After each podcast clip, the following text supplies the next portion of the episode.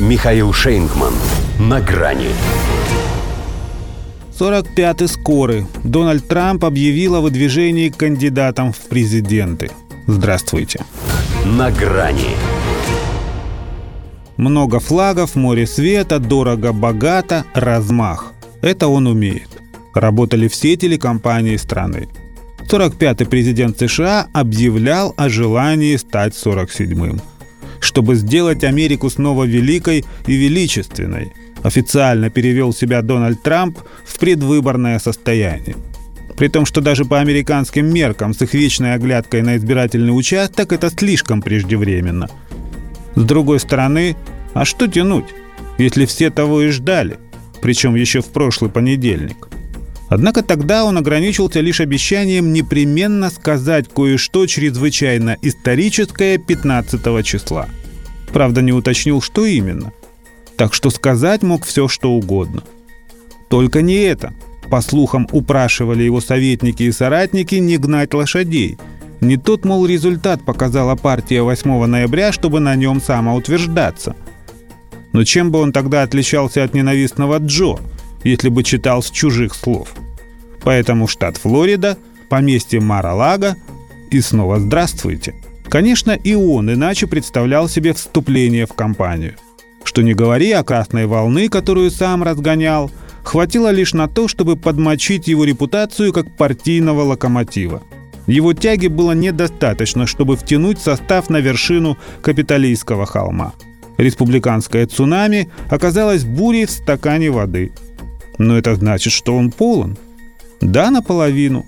Однако большинства в Палате представителей хватит и на то, чтобы слить расследование штурма 6 января, очистив чакры Трампа от этого налета, и на то, чтобы покапать на его мельницу.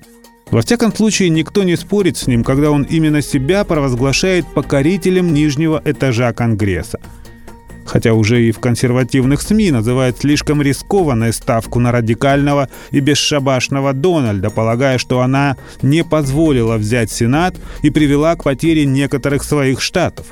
Из последнего – поражение экс-ведущей теленовостей Кэрри Лейк на выборах губернатора Аризоны. Она отчаянно эксплуатировала имидж убежденной трампистки, и вот результат – победа демократки Кэти Хопс с разницей меньше процента. Зато во Флориде получилось все слишком хорошо. А слишком хорошо это тоже плохо. Особенно если хорошо не ему.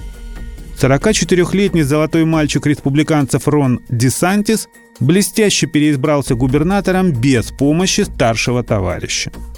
Пока его популярность ограниченного действия, но в партии ему прочат большое будущее. Не уточняя, правда, ближайшее ли. Тем не менее – Соотношение политической эффективности Десантиса и Трампа для общего дела некоторым уже представляется как рон и урон. Дональд, между тем, демонстрируя качественное отличие, уже сделал свое первое международное заявление в новом статусе. И сразу пальцем в небо. Обвинил Россию в ударе по Польше. Понятно, военная хитрость чтобы ни у кого даже мысли не было опять обвинить его в связях с русскими. Иначе говоря, Дональд Трамп. Все только начинается. До свидания. На грани с Михаилом Шейнгманом.